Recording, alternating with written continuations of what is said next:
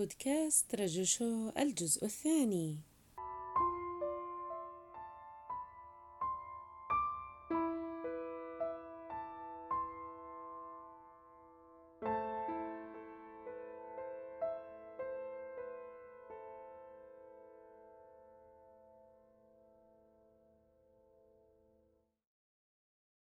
قرر مايكل أن يقوم بزيارة لمنزل أيما المهجور. فغادر متوجها إلى لندن. مضي يسير بسيارته وسط الطريق الريفي هو نفس الطريق الذي كان يقطعه هو وأيما بجانبه. توقفت سيارة مايكل في الممر المؤدي إلى أمام البيت. وفجأة ظهر رجل غريب فقال مايكل هل تعرف السيدة التي كانت تقطن في هذا المنزل؟ فقال الرجل لقد عملت عندها عشر سنوات. أنا البستاني كلاي. فقال مايكل بالفعل. لقد حدثتني إيما عنك وأنك تتقن العزف على الأرجن ولكن ميسيس هوارد لم تكن معجبة بعزفك. فقال كلاي إن كاترين هوارد كانت تحشر نفسها في شؤون كل شخص. لقد جعلت من حياة السيدة إيما جحيما لا يطاق. فقال مايكل لقد كنت أعرف مسز إيما رايت ولذلك أريد أن ألقي نظرة على مسرح الواقعة.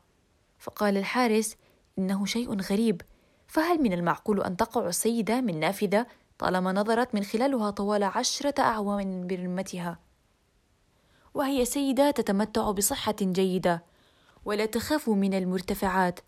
أعتقد أن لسيدة هوارد يدا بهذا الموضوع.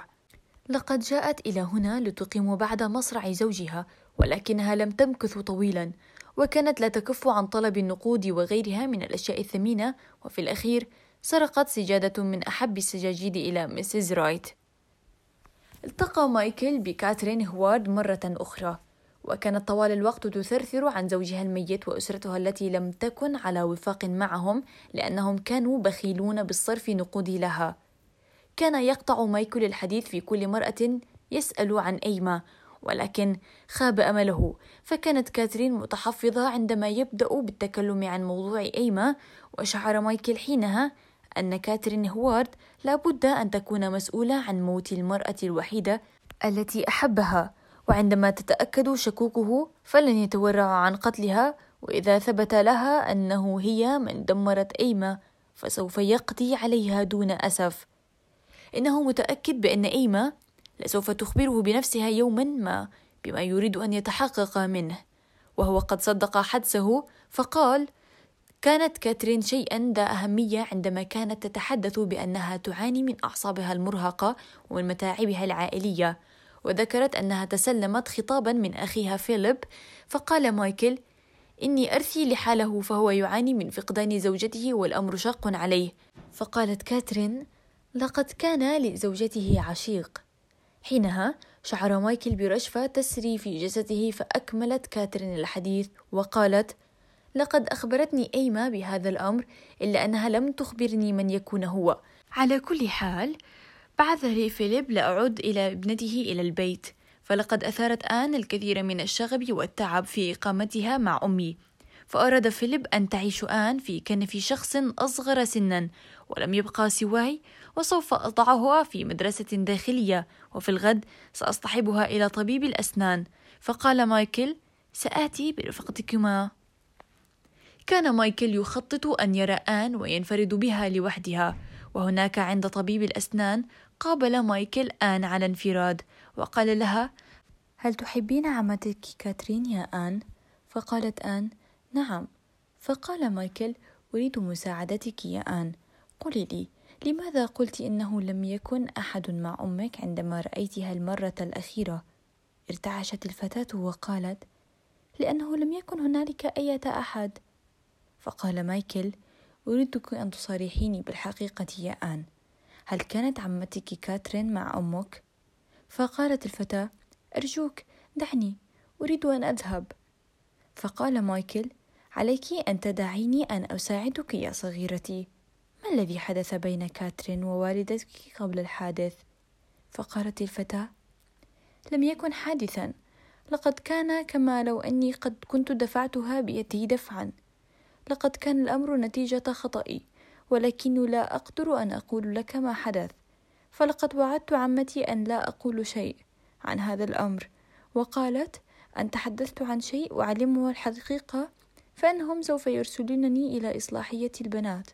فقال مايكل هذا غير صحيح يا عزيزتي أخبريني بما جرى. فقالت آن لقد كنت ألعب في غرفتي بعدها ذهبت إلى غرفة أمي لأحييها تحية المساء. وكانت عمتي في حينها تغادر غرفة أمي وكانت أمي غاضبة جدا. وقبل أن أدخل إليها قالت لي عمتي إن أبي وأمي سوف ينفصلان والسبب أن أمي تحب رجلا آخر غير أبي. ستذهب معه وستهجرنا ثم قالت لي عمتي كاترين بأني سأضطر إلى الذهاب إلى المحكمة كي أدلي بالشهادة بأن أمي كانت سيئة الخلق في ذلك الأثناء. كانت والدتي قد سمعت الكلام الذي دار بيني وبين عمتي فصرخت والدتي على عمتي وطلبت منها أن تنصرف من البيت. ثم قالت لي أمي أن أذهب معها إلى غرفتها ولكني رفضت وكانت أمي في غاية الغضب والعصبية لأن عمتي كاترين تفوهت بأشياء سيئة عنها وأنا كنت أرتعد من الخوف.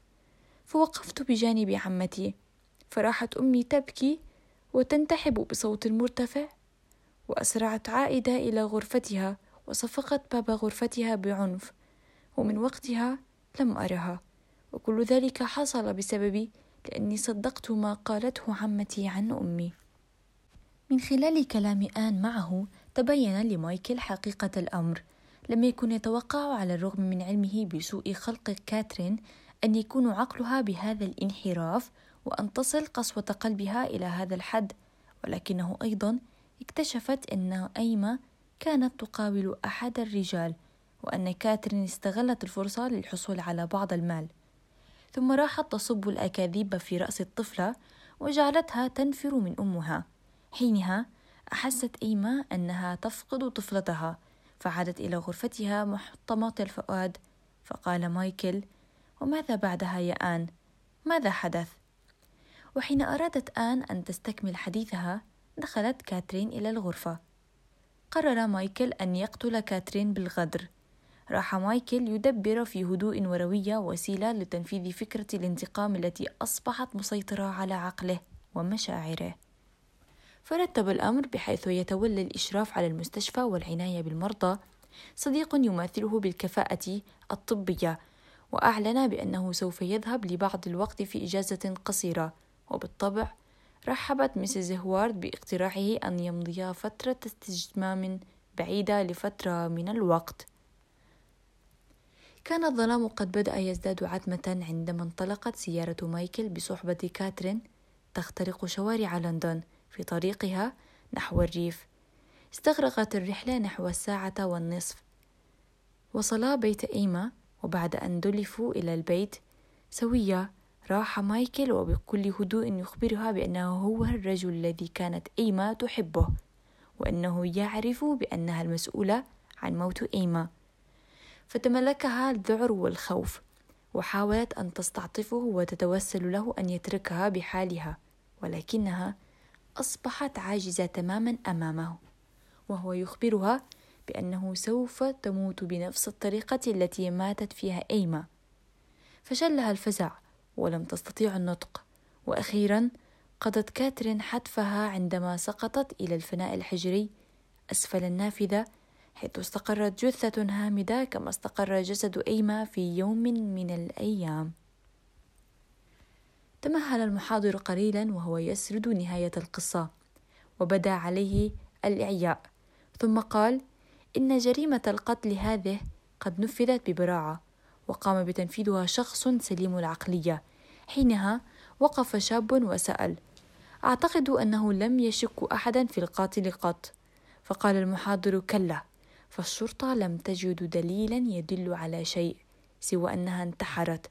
فقال الشاب ومع ذلك لابد أنه قد أخبر أحدا ما بما فعل ربما هو الذي أخبرك بذلك. فقال المحاضر نعم لقد كان أحد المرضى الذين أتابعهم.